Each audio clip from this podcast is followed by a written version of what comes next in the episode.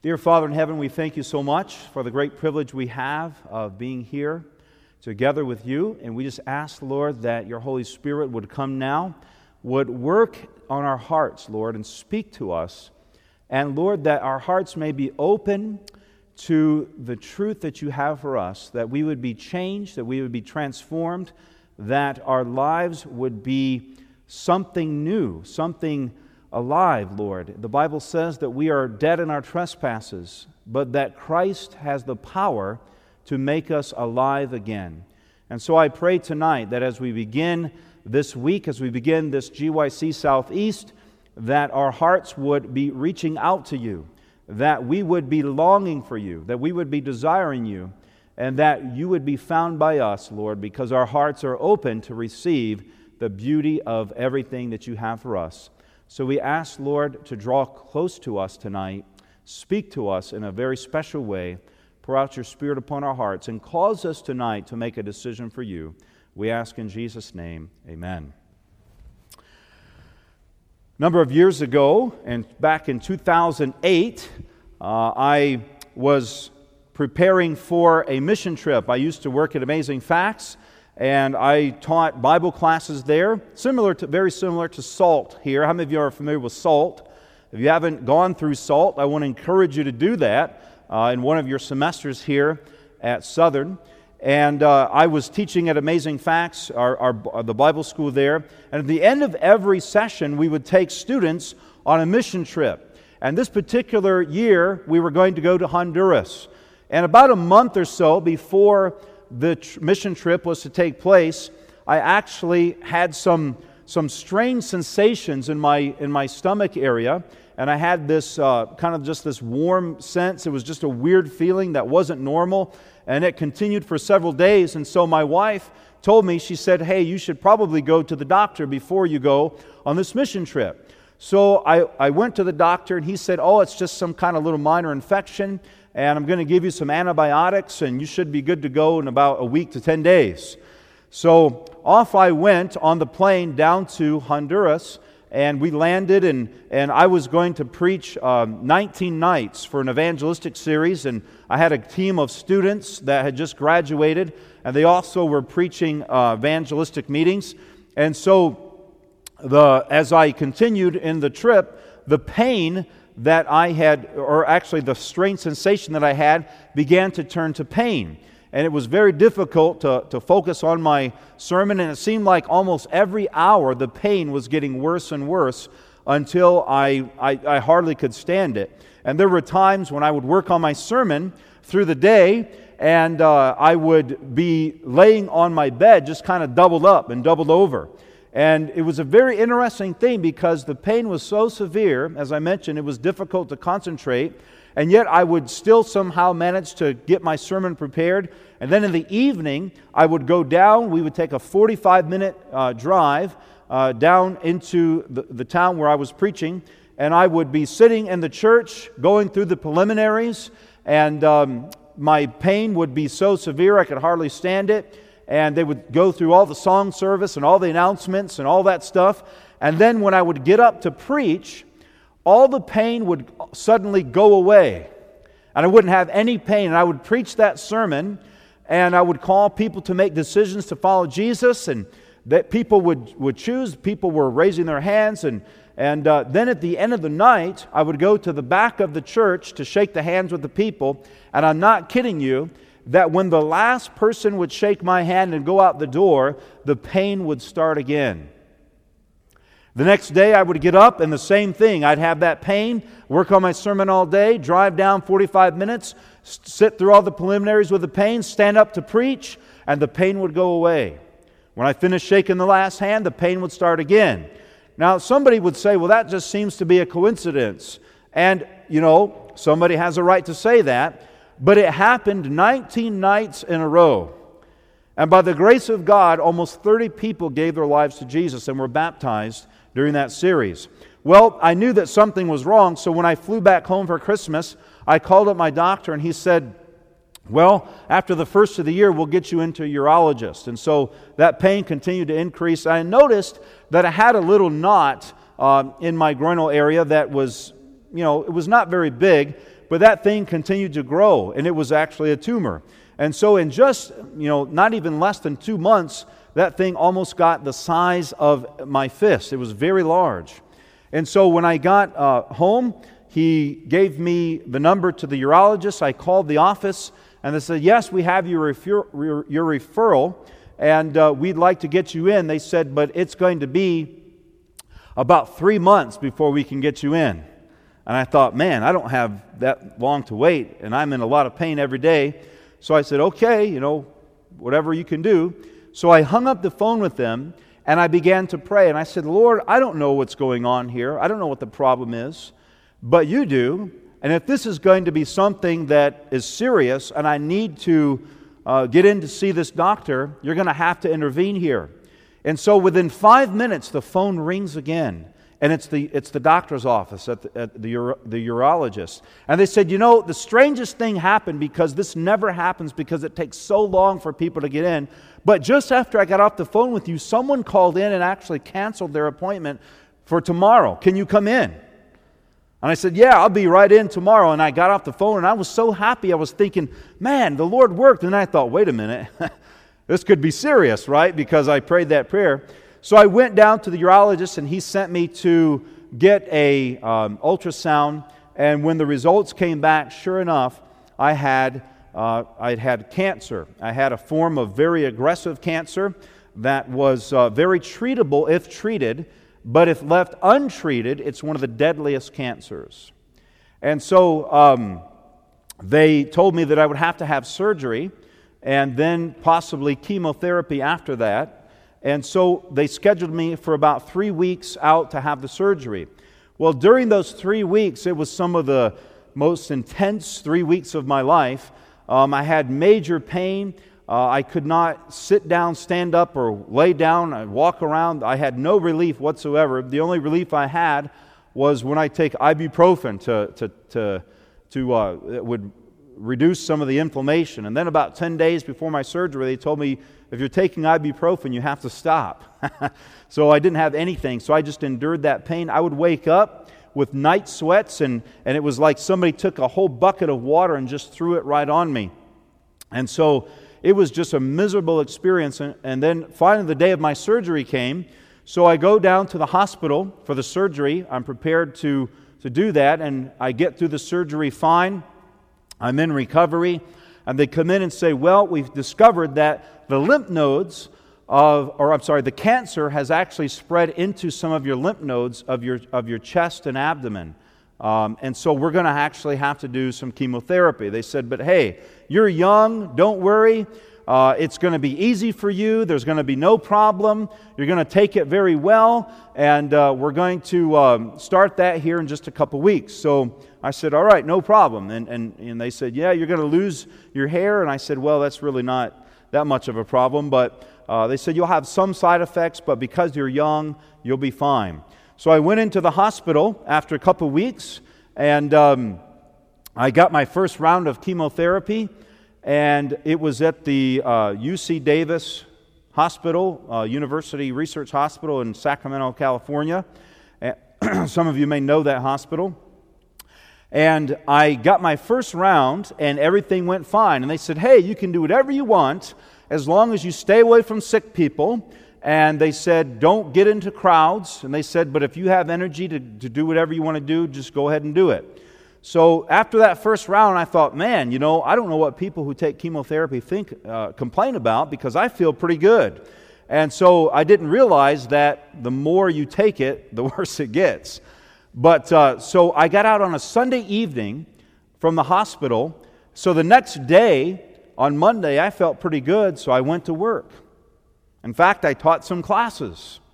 And uh, I was hanging out with my students, and I noticed that some of them had uh, a bit of a cold, and I tried to stay away from them, but you know, I thought, well, they told me to stay away from sick people, but I, I'm doing pretty good. Well, the next day, I woke up. I wake up, and I don't feel so good. This was on Tuesday. I went into work. I had a teaching, a class I was going to teach, so I was teaching that class, and I was very hard to finish that class. I actually had to pull up a chair and sit in a chair to finish the class, and my students told me they said, Man, you don't look good. And I looked at myself in the mirror, and my face was literally like gray. It was bad. And so I went up to my office, and I, and, I, note, I remember that it was very cold. And so I, I turned my heater on, and I laid my head down on my desk. And I laid there for probably about two to two and a half to three hours. My legs began to get stiff. I was freezing cold, and it almost got to where I couldn't move. So finally, I mustered up enough energy and I told my coworker, hey, I'm going to go home. Uh, I'm going to just rest the rest of the day. I'm not feeling so good. So I, I honestly, to this day, have no recollection how I got home. I think, like, I don't even think my hands were on the steering. I literally think an angel was probably driving my vehicle. But somehow I made it home, 15 minute drive, and I walk into my house, and when I did, I blacked out and I almost fell down the staircase but I managed to catch myself. I went over and I just fell straight down on the couch. And in my mind, I'm thinking to myself, well, these are just the normal side effects of chemotherapy. I'm just going to take a nap and I'll be fine. But something was telling me, you need to call your doctor. So I called my doctor and I told him my side effects or my symptoms. And he said, You need to go to the emergency room right now. And so I said, Okay, you know, I'll, I'll do that. And I hung up and and I called my wife who was working, and uh, you know I didn't I didn't really think it was that serious. So she said, "Well, I have about 30 minutes left uh, of work left to do." And then it was a 30 minute drive home. She says, When I'm finished here, I'll drive home and I'll take it to the hospital. I said, Okay. I, I should have called an ambulance. Found out later. So I laid there and she came and she took me to the hospital. When they saw me, they took me right back. They took my vital signs my temperature was about 104, over 104. My blood pressure was through the roof. Um, it was like, uh, I forget what it was. No, no, I remember what it was. It was low, it was not high. My, my heart rate was high. It was like 180. My blood pressure was 55 over 27 when I checked into the hospital. They did some blood work and my white blood cell count, your white blood cell count, we have it in nursing majors here, supposed to be at least what? Five. Five, right? When they did the blood work, mine was 0.2. I had zero immune system, and I had developed a septic infection. So they rushed me right up to ICU, and they put a central line. They had, they had an IV in each arm, and they had a central line in my neck. And so they began to pump me full of fluids. Now, if you can advance uh, the picture there, I have a couple pictures. Um, this was me, not that one, uh, go back. Uh, sorry, I didn't want you to reveal it too fast. That's me actually before I took the chemo, first round of chemotherapy. And then um, I checked out on a Sunday. Then on Tuesday, this is what I looked like. You can click it. There I was. And I had literally was almost on my deathbed. And they had to fill me with so much fluid. You can see there my belly is really big because um, they had filled me with about 40 pounds of fluid. And they were trying to flush that thing out. The problem with the infection was they couldn't track it because my white blood cell count was so low. So they sent me right up to ICU, and there I spent. Um, there I spent that night, and they thought that I was not going to make it through the night. And so my wife was there with me. Um, she tried to go home at a certain a late hour, and they actually called her back because my blood pressure kept going up and down, and uh, they thought that I was literally going to die.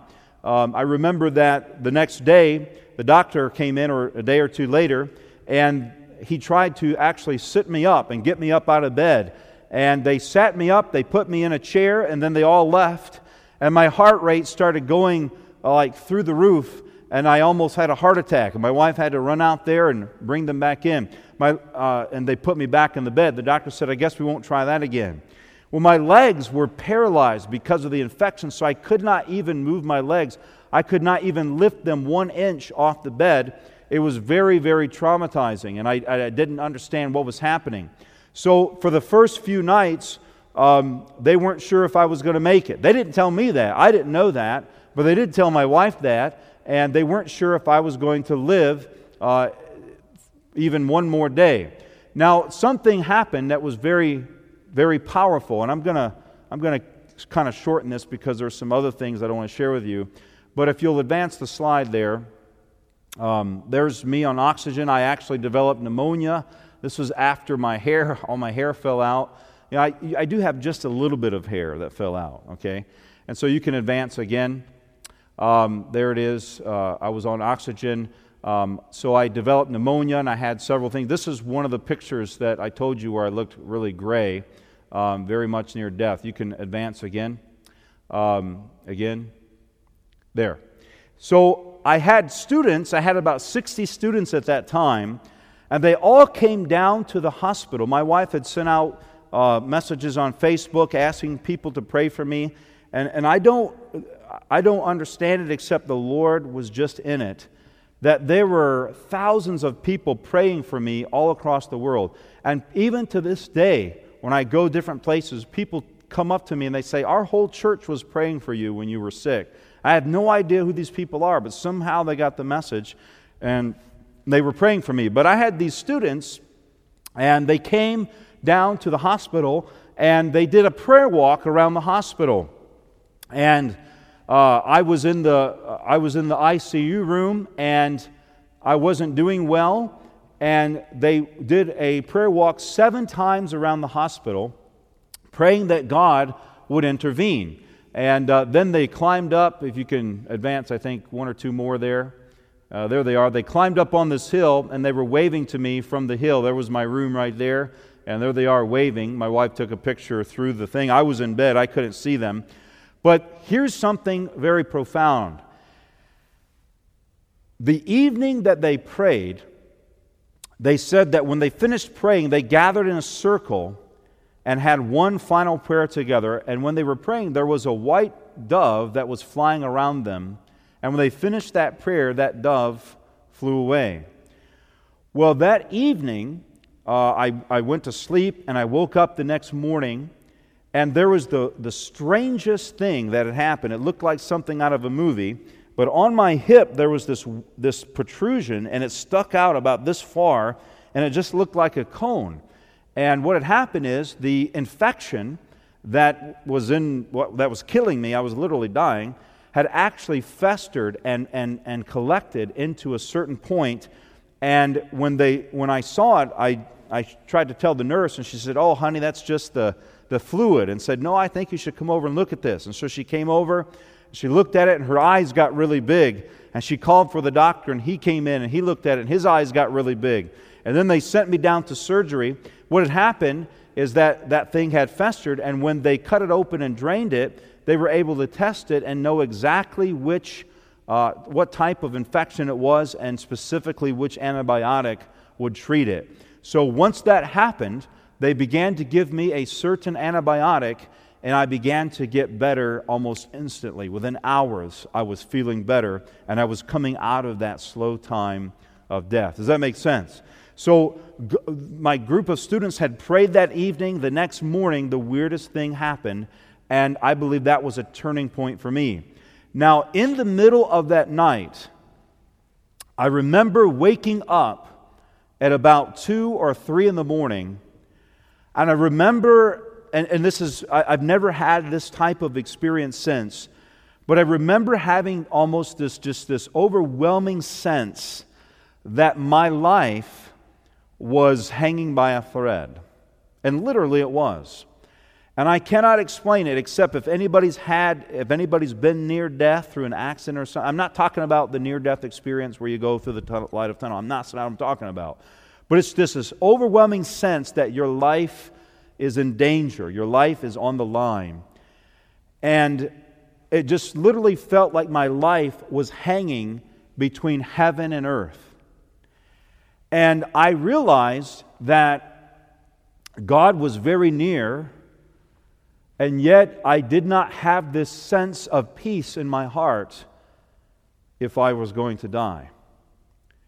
And I began to pray and I began to, and I just began to talk to God. And I said, God, I don't know what's going to happen here. I don't know what, uh, what my life is going to hold. Only you know. I said, whether I'm going to live or die. And I said, God, but whatever happens, I want to be totally and completely surrendered to you. I want my life to be reflection of who you are. And I said, and I want to make the choice right now that whether I live or die, I want to have your peace in my heart, and I want to have your peace in my life, and I want other people around me to know that your peace is in my life. So please, if I'm going to die, then let it be done in such a way that it'll bring glory to you, and people will know that you are the center of my life. If you allow me to live, help everybody to know at every step that you're the one that's in control. And guys, I'm telling you, never in my life had I had a greater sense, a greater impression that I had to surrender my life to God or my life might very well end and I would not be ready to meet that death. Now, we're all young here, most of us, I think. I was 28 years old, and I had never had a stronger impression like that before. And the reality is, we don't need to have that type of situation in our lives to have that sense and that need. Are you with me? You have that need right now. I have that need right now to know that God is the center of your life and that your life is fixed in Him, your life is anchored in Him, and you've made a decision to fully surrender your life to Him. If you don't have a sense of that need, it's because we have been blinded by the things of this world. That's the simple answer. Because I'm telling you, there were things that changed in my life after that experience. Now, I'm not, what I'm not saying is this I'm not saying that you need to have some worked up experience in order to know God. I'm not saying that at all. But what I am saying is our hearts have to have the sense of need for Him. Are you with me? And if we are not having that need, if we're not sensing that need, that our life is totally dependent upon Him, then we need to begin to pray that God will create that need in our lives. Because until we have that need, He's not able to fill it. Until we have our, an understanding and a sense and a conviction of the need for Christ to be the centerpiece of our lives, then we will always seek to fill that gaping hole with something else. Are you with me? Whether it's your school, whether it's your career, whether it's a significant other, a boyfriend, a girlfriend, or whether it's a drive for, for, to become wealthy, or whatever it is, you're going to fill it with something else, and you're not going to sense that need. But I guarantee you, if you begin to pray and ask God, God, I need to know for fact that you are the center of my life. I need to know with certainty that you are the focal point of everything that I am and everything that I do. I need to know, God, that I have made that decision for you completely and fully. I need to know it. And if I've not made, if that's not the case in my life, if I'm deceiving myself into believing and thinking that I have made that choice, but I really haven't, then God, please, I need you to reveal it to me. Because that's the experience that I had. And I'm going to share something with you a little bit later that is very significant. Now, if you'll advance there, keep going there. Once I had that, I had made that decision. I prayed that prayer, and I don't want it to sound like a little cliche that oh, I prayed a prayer and I had the peace of Jesus. That's not what I'm. Uh, that's not what I want you to grasp here. But I'm telling you, I had never been faced with death like that before. I had never been faced with the need to make a full decision and a full commitment for Christ. I had never been faced with that to, to, that depth. I had, tomorrow you'll hear my conversion story and how I first surrendered my life to God. And that was the closest, but never before. And friends, my life began to shift. I began to see things differently. And my purpose for God, uh, my purpose for living for Him became more deep. I began to get better after that, that, te- that took place, and the doctors were amazed at how quickly I was recovering. In fact, I was recovering so quickly that in just about another 10 days, they sent me home. Well, about the day or two before I went home, my oncologist came back to me and he says, You know, he says, I know you've been through this very difficult thing. He says, I know you've been through this challenge in your life. He says, I know that this, this thing has really drained your energy. He says, but I'm going to give you a week to go home and rest, but you're going to have to come back and take your next chemo treatment, or else uh, the chemo's going to begin not to respond. It's going to not work because you've waited for too long. And I'm thinking to myself, man, like, I almost died and I'm tired and I don't want to do that anymore, but I had to go back. And so, um, the day before, or a couple days before I left the hospital, uh, I, I, I, was able to get up and start moving again, uh, even though for about two weeks my legs had been paralyzed and I was bedridden. I got up and I walked through physical therapy and whatnot. And I remember that I was walking down the hall and I had, I was carrying, I was using a walker at 28 years old. I had an oxygen tank pulled behind me. And I remember going into the bathroom and looking at myself in the mirror. And I saw my face and I saw myself. I didn't look quite that good. This was a little bit before that time. And I remember looking at myself and I said, Man, you look like an 80 year old man. And I was 28. You're using a walker, you got oxygen. You look like an 80 year old man. And that's when it suddenly dawned on me that you know what? Our life is nothing but a vapor. Our life is just a moment that passes by in the, in, in the eyes of eternity. And at any moment, the youth and energy and, and the vigor that we have can just be wiped out in just a, in just a heartbeat of time. Are you with me? Anything can happen. I'm not trying to say that to scare anybody, but the reality is is that what we think we have, we will not always possess. And everything that we have is given to us as a gift. And so as I began to continue to recover, they did some scans and they realized that um, uh, they did some scans after a couple more rounds of chemo and they checked me actually early, and they found out that all the cancer had been gone. So I believe that God really did heal me, but I believe that He didn't just do a miracle. I believe He did do miracles along the way, but I also believe that He used modern medicine to help me as well. I believe that God used, uses both. And so as I began to recover, um, several things began to happen. If you'll advance that slide, I want to just share uh, a couple stories with you. My wife was always with me, she was by my side, and um, I appreciate her. She would work all day long and then stay with me long into the night, and she always was there with me. If you want to advance that again, um, this was the first day I got home uh, from the infection. I was on, still uh, had several more rounds of chemotherapy to take, and uh, there I was on oxygen, and hence the shirt that I had. You can advance that. There was a nurse that was taking care of me. And uh, this nurse was in the first few nights of my, of my stay at the hospital. And she would always come in about every five to ten minutes to check me because I was in ICU. And I had on this, the, the mask, and every time my breathing would get too shallow, there would be this little alarm that would go off and it would begin to beep and ring. And so, as I would go to sleep, my breathing would get shallow, and then all of a sudden that thing would start beeping.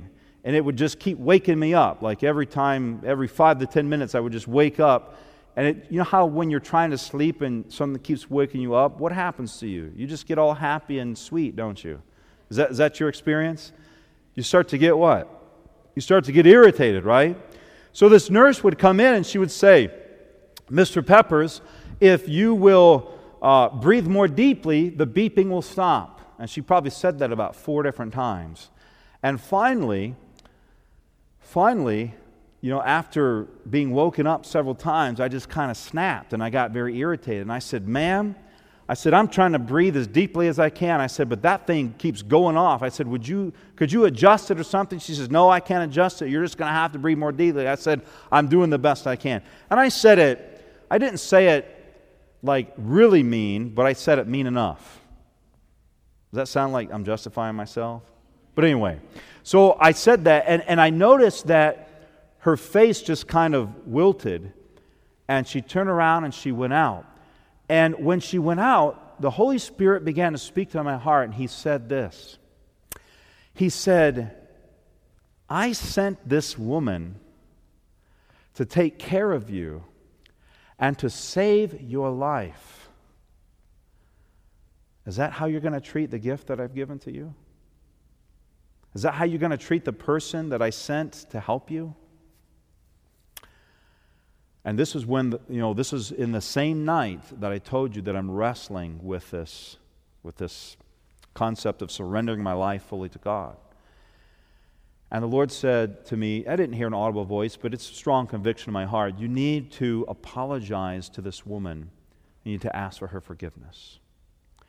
So I, I, I, I was convicted. I repented of that. And I said, Lord, I'll do it when she comes back in. So she comes back in just a little bit later. And the Lord says, You need to do it now.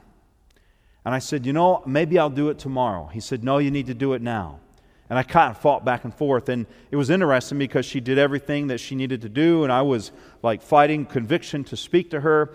And she goes over to the door and she tries to exit out of my room, and the door will not open. The door is jammed, the handle won't work. And she can't get out, and she's shaking that handle, and the Lord's just overwhelmingly convicting me talk to her now, talk to her now.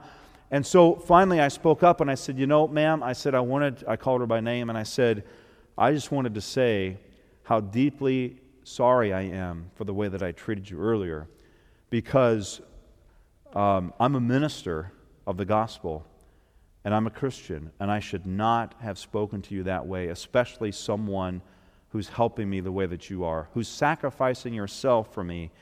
And I said, You know, I want you to know that I believe that God sent you to save my life. I believe that God is using you to save my life. And when I said those words, she stopped shaking the handle and she turned around and she looked at me, and there were tears in her eyes, and she was crying. And she said, I'm a Christian as well. And she says, and my faith was shaken a little bit. She says, I knew you were a pastor. She said, my faith was shaken a little bit. And she says, but this apology actually strengthens my faith. And she says, and, my, and she says, and I'm thankful that you said that to me because I, I, I, was, I was just torn up about it. And I said, you know, God was convicting me to say that to you. And it changed her life. When I finished that apology, she went over to the door and it opened like it was a brand new doorknob. It was, it was mind blowing. And she went out. And I had her for a few more nights, but this lady had saved my life. Can you go to the next slide? There was another man that uh, I had been talking to, and this man, uh, his name was Bill, and I was going in for another chemo treatment. You know, sometimes we'll ask the question, you know, God, why is it that you are allowing these things to happen to me? How many of you have asked that question before? You've had troubles in your life, and you're saying, God, why is this thing happening to me? I don't understand it. Why is it that, that, that this negative thing is happening to me? And I found out, I realized through all this, that that was actually the wrong question for me to ask. I was asking a terribly wrong question. Instead of asking God, why is this happening to me? I began to ask the question, God, how can you bring glory to yourself through this? How can this transform my life? God, how can this thing bring me closer to you, and how can it bring me closer to others? And when I began to ask that question, instead of why is this happening to me, a whole host of things began to shift. My whole mindset shifted. And I began to see things in a bit of a different way. I have this text I want to share with you. 2 Corinthians chapter 1, verse 3 and 4. Look with me there if you have your Bibles. 2 Corinthians chapter 1, verse 3 and 4. And it says this 2 Corinthians chapter 1, verse 3 and 4. It says, Blessed be the God and Father of our Lord Jesus Christ the Father of mercies and the God of all comfort.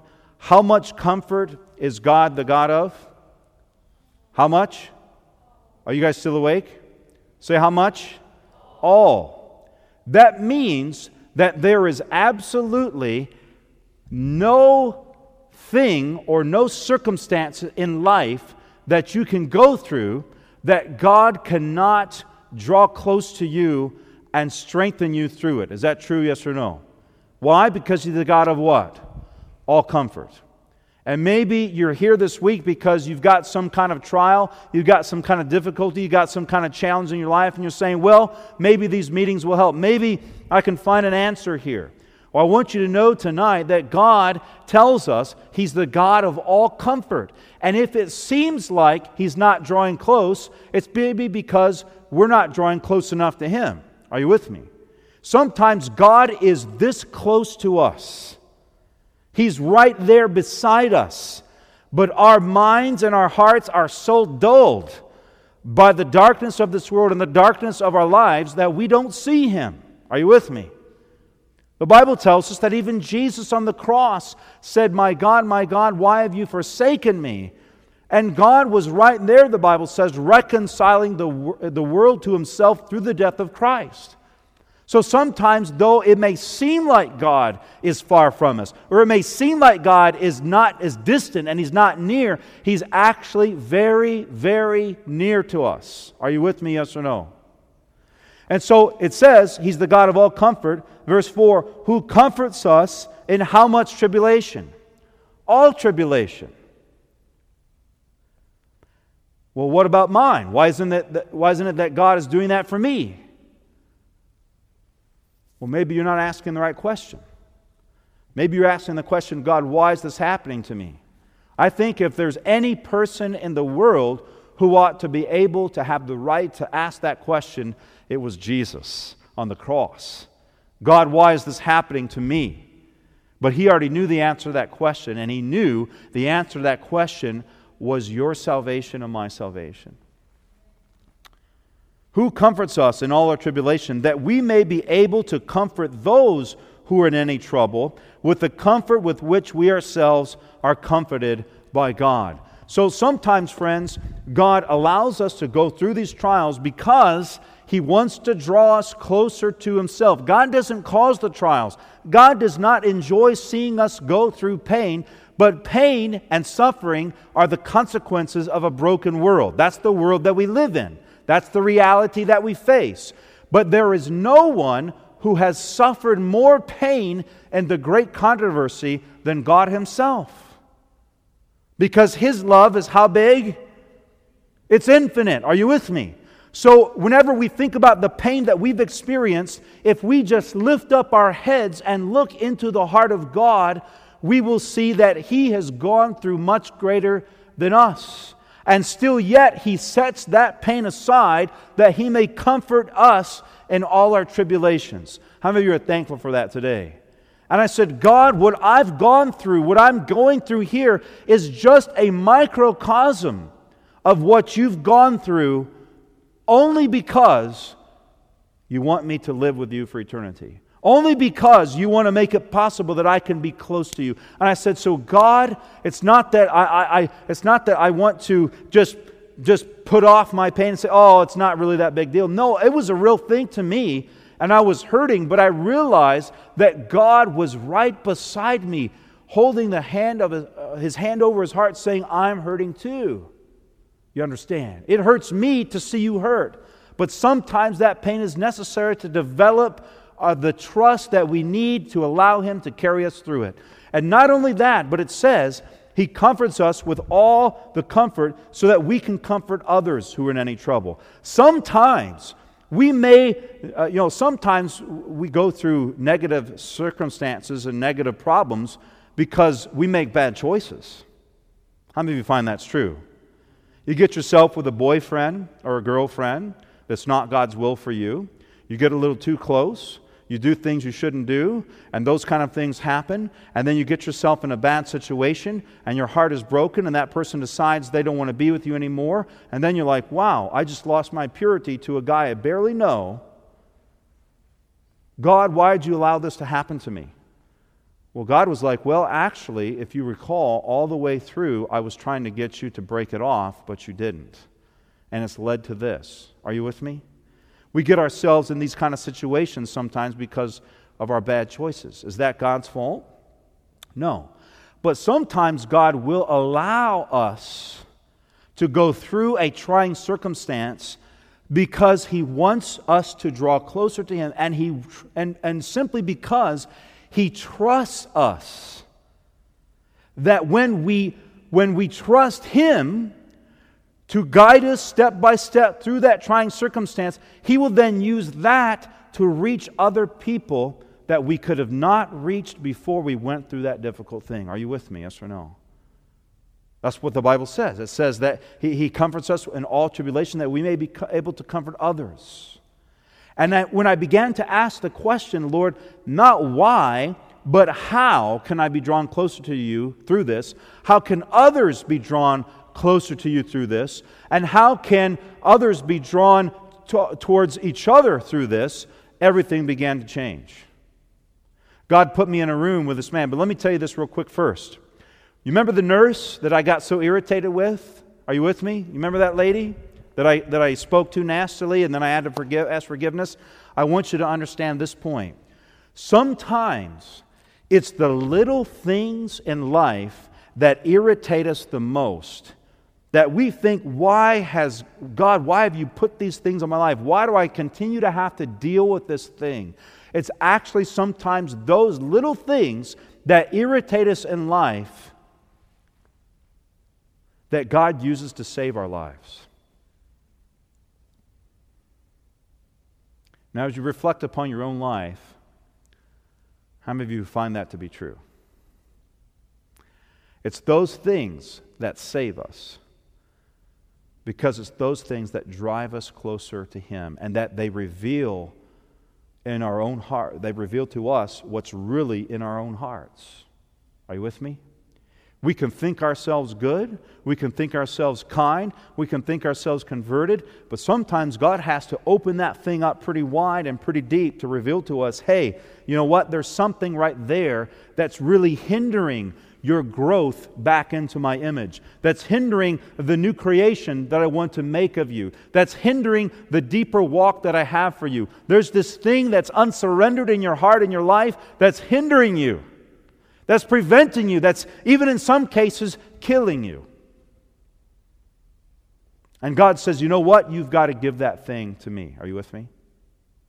But when I began to ask that question, God, not why, but how, everything changed.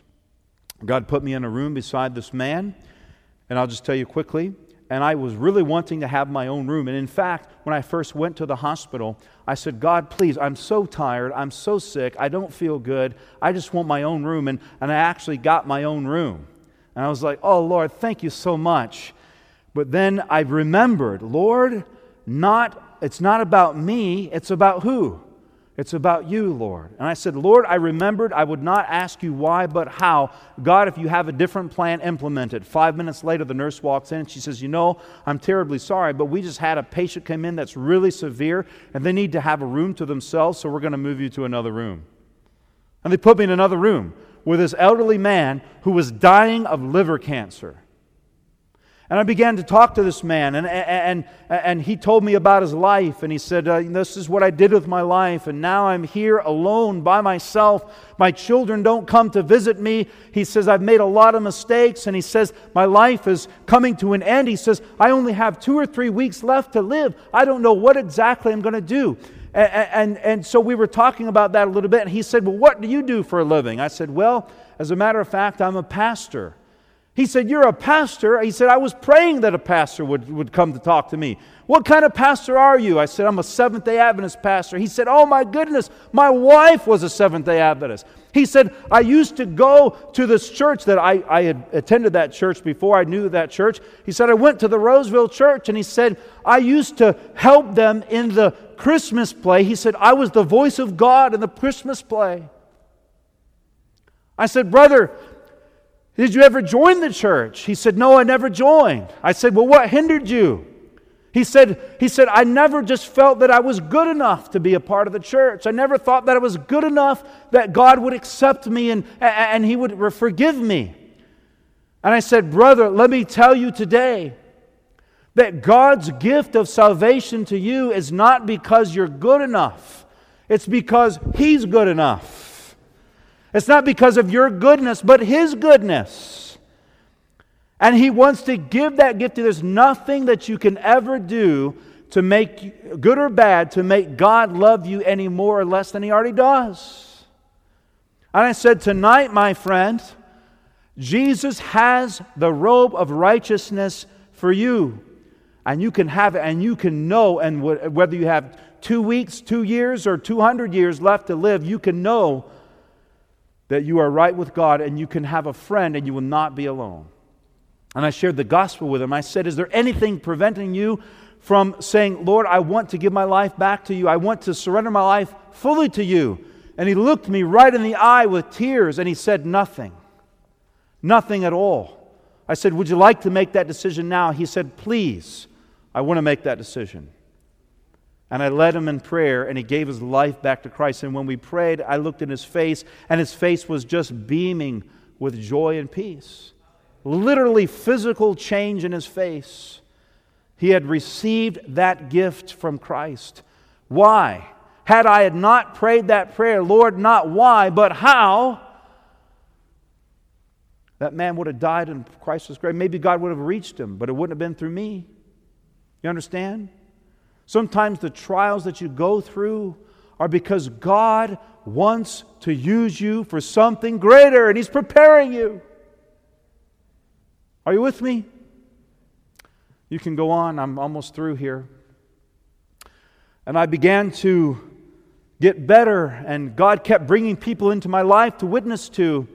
And you know, I remember that sometime later I began to uh, go do mission trips again, and I was preaching even in the same year. They told me that, they said, it will take you two years to be able to even get back to normal. They said, you won't even go to work for a year. I went to work within two months of God working that miracle for me to rise up out of that bed and, and work for Him.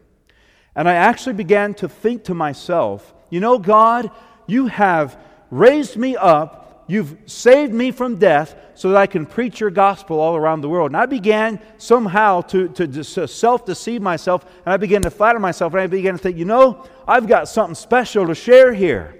I've got something really nice that I can, I can preach this message. Uh, God wants me to preach His message all around the world. He wants me to share this testimony, and thousands of people will come to Him through this testimony. And it was true, but I began to get prideful about it. You understand? And God showed me this letter that had been written to a man by Ellen White. And, it, and, I, and I have the words on there, but I'm not going to read them to you tonight. I'm just going to paraphrase it quickly. But she wrote to this man who had been sick on his deathbed, whom God had miraculously healed, same as me. And she said, you, she says to the man, and I'm semi quoting here, she says, You flattered yourself to think that God had a special work for you to do because He healed you and rose you up from your sick bed. She says, But the truth was that actually God healed you out of mercy towards you. And she says this because you were unprepared to die. She said, Satan stood by your bedside, ready to take your life. And out of mercy, and out of love for your eternal salvation, God raised you up that you might have another chance to fully surrender and give your life to Him. When I read that statement, when I read that letter, I began to cry. And I cried for two solid hours, sitting at my desk in my house by myself, because I realized that that was my exact story. As I reflected back I knew that I was unprepared to die. And God had saved my life, not for my glory, but out of His mercy. Not for my ego, but for His glory. And I repented of that then.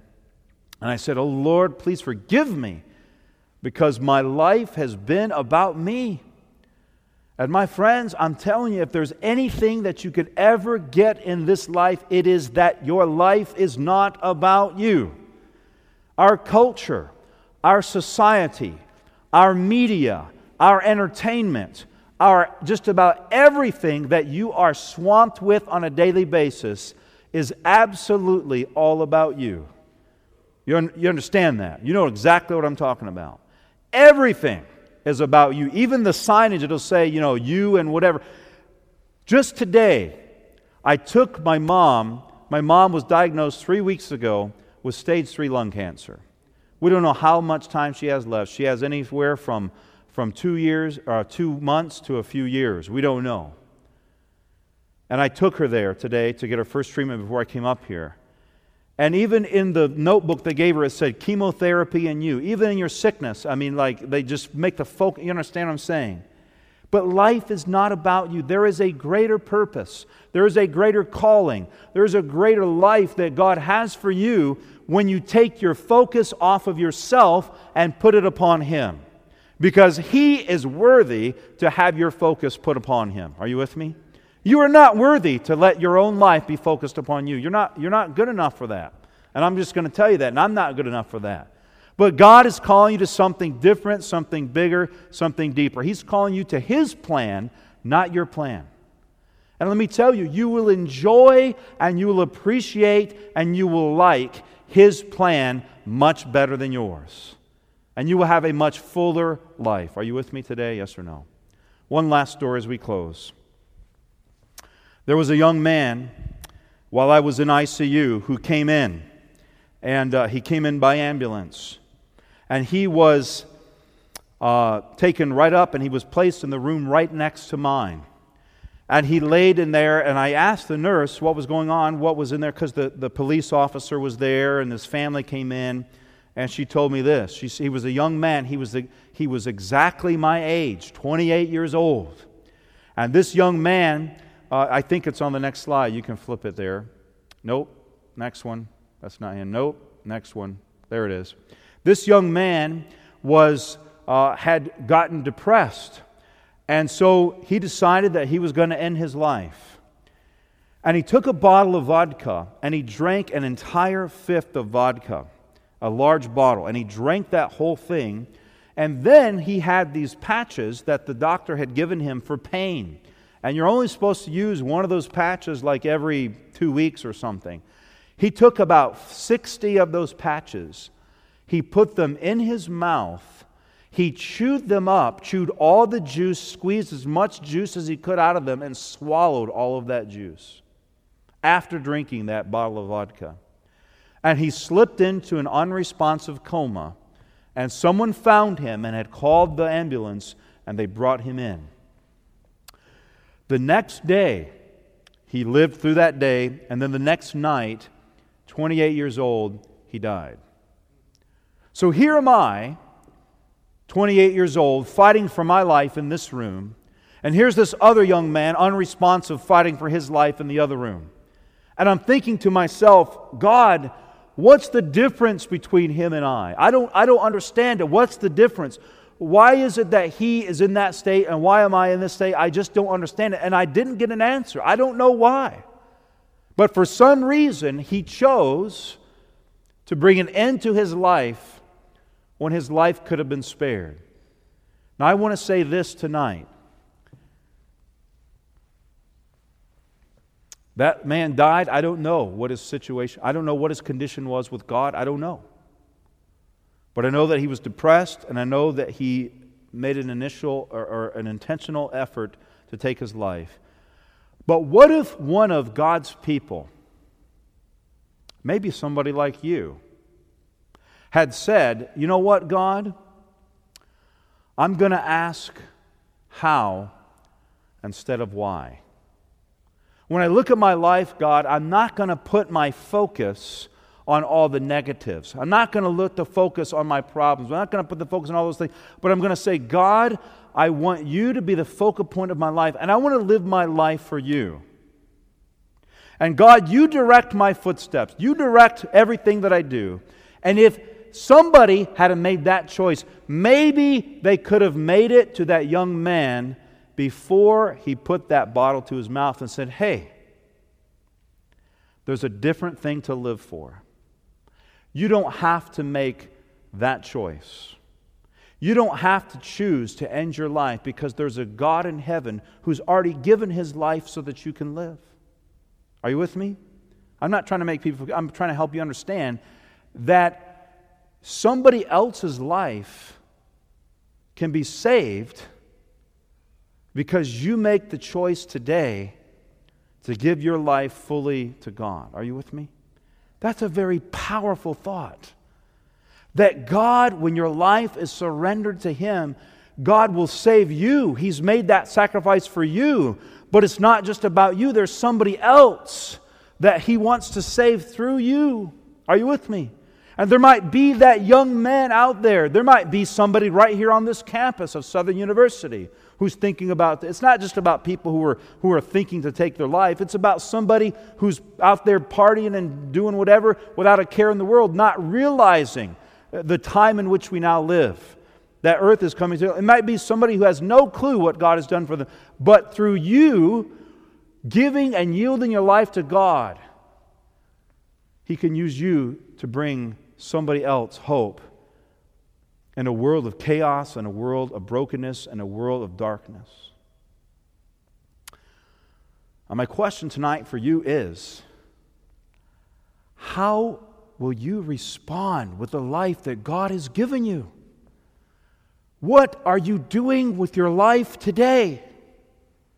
Are you focused just on your studies and your degree and your life and your career and your spouse, future spouse, and that future house that you're thinking about, that future, whatever it is, past, present, or future. Maybe you're focusing on a problem or bitterness. Maybe your parents weren't the best parents. I mean, my parents weren't the best parents.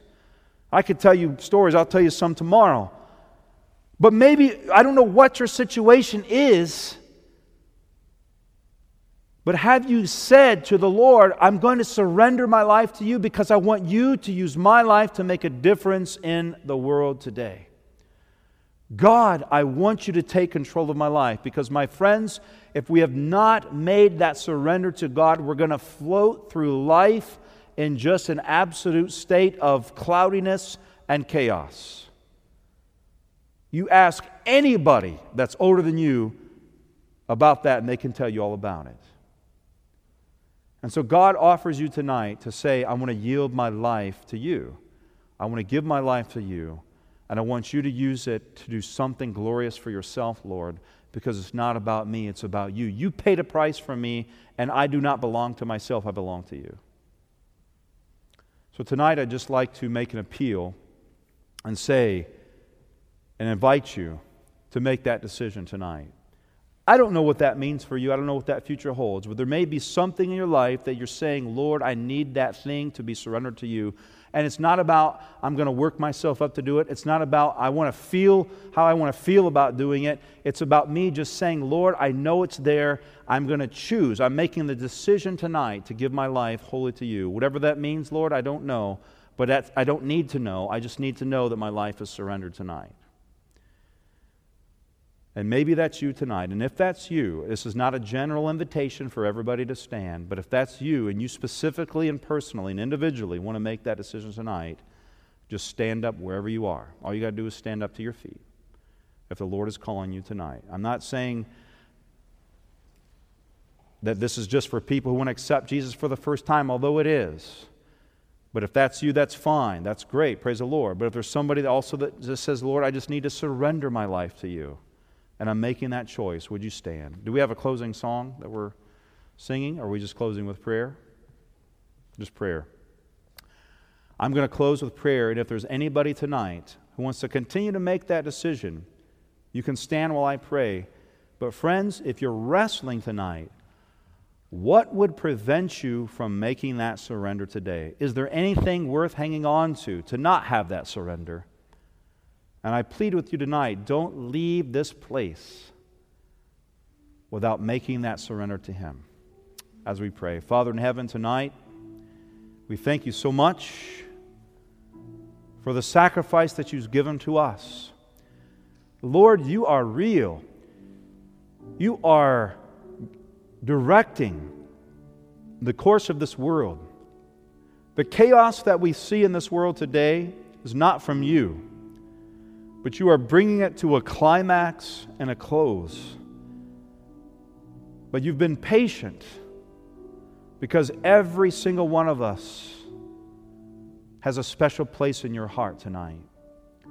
And you've loved us, and you've paid an infinite price for us, a price that not even the highest angel in heaven could pay. And Lord, you've done nothing to us that should cause us to distrust you. But we should distrust ourselves. We should distrust Satan and we should distrust this world in our own hearts. But we have every reason to put our trust fully in you. So tonight I pray that that will be our decision. It will be our choice. And for those that have made that decision tonight, I'm thankful for it, Lord. But there may be others tonight that still need to make that decision, and, and you could, Lord, just impress their hearts to do it right now. As we give ourselves to you, Lord, may the course of our life shift. That we would not let the focus be on us and asking why, but the focus would be on you asking how. That is our prayer tonight as we lay the foundation for our weekend together. We pray this in Jesus' name. Let everybody say. This media was brought to you by Audioverse, a website dedicated to spreading God's Word through free sermon audio and much more. If you would like to know more about Audioverse, or if you would like to listen to more sermons, please visit www.audioverse.org.